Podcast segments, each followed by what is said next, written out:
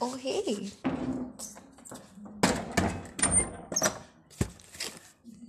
Thank you. So I just received a delivery package and I've got four awesome pair of sunglasses. I just love them.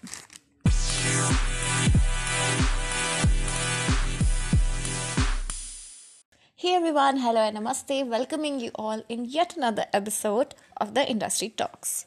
Well, assuming that you have already made a guess about what I might talk about today, without wasting time, let's get started. Founded in the year 2011, started by Bhavesh Manglani, Kapil Bharti, Mohit Tandon, Sahil Barua, and Suraj Chandan, child to its parent company, SSN Logistics. Today, we're going to talk about a logistics and delivery platform, mainly Delhivery.com. So, Delhivery is an Indian delivery company and it is one of those few startups who have not only maintained to perform well but also to stick on its demand.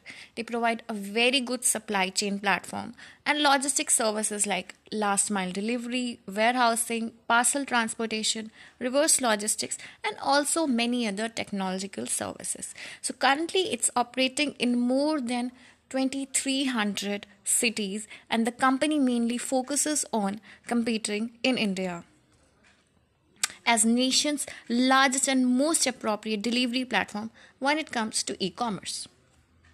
So let me give you a little glimpse about how they become one of the largest delivery platforms in India.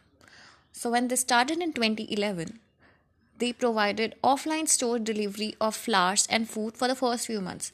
Then in August, they thought that let's switch to completely offering logistics service to a number of e-commerce companies, including Flipkart, Amazon, eBay, ShopClues, Snapdeal, etc. And receiving many awards like ET Startup of the Year 2019, Mahindra Transport Excellence Award 2018, Young Turk Startup of the Year 2016. Having their headquarters in Gurgaon, they have not just won several awards, they have also become a unicorn in 2019 when they raised $413 million in a series. So to speak, they are currently having the largest parcel transportation network, more like a backbone to logistic industry. So, having backed by Tiger Global, Nexus Venture, SteadView Capital, Times Internet Limited, Japan's SoftBank Vision Fund. They offer shipping services including on demand delivery, same day, next day delivery, time defined slot based return management, etc.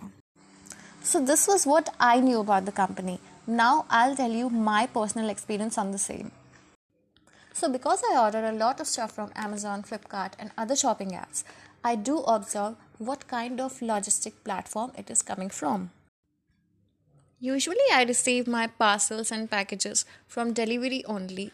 Of course, there are other good competitive companies or platforms like XpressBee, Ekarts Logistics, etc.